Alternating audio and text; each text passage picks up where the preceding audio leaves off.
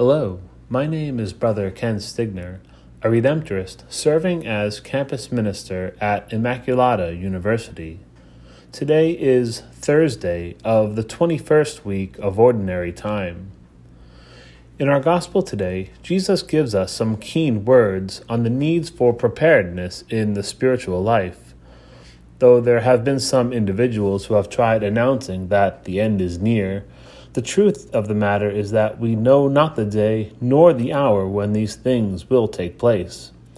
Therefore, it is essential for us to be watchful and alert, always ready for when our life may be demanded of us.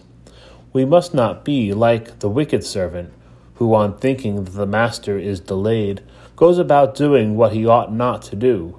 Rather, we must ready ourselves for whatever may come. When we hear this kind of apocalyptic language from our Lord, there's a range of emotions that may be evoked.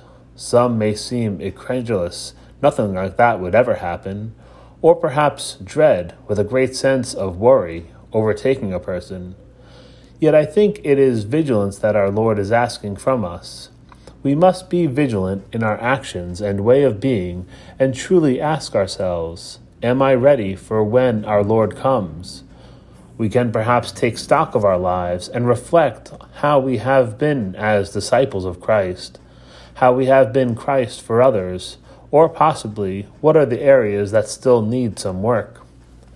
In contrast to the wicked servants described in the Gospel, we must strive to be like the prudent ones, always faithful even in the most trying of times. St. Paul expands on this in his introduction to his letter to the Corinthians.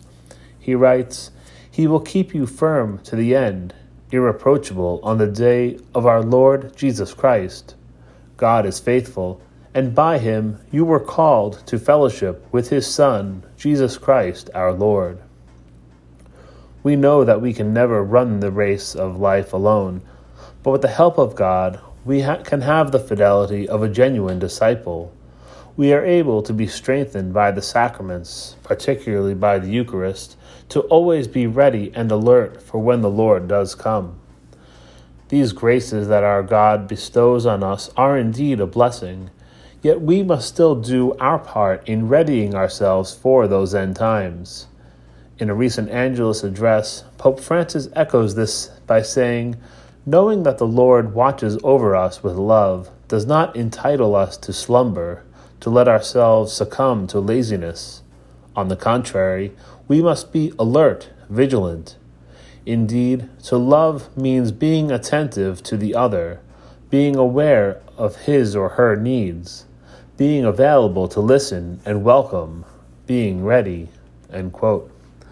May we be faith, those faithful and prudent servants, always prepared by loving God and loving our brothers and sisters in Christ. May Almighty God bless us in the name of the Father, and of the Son, and of the Holy Spirit. Amen.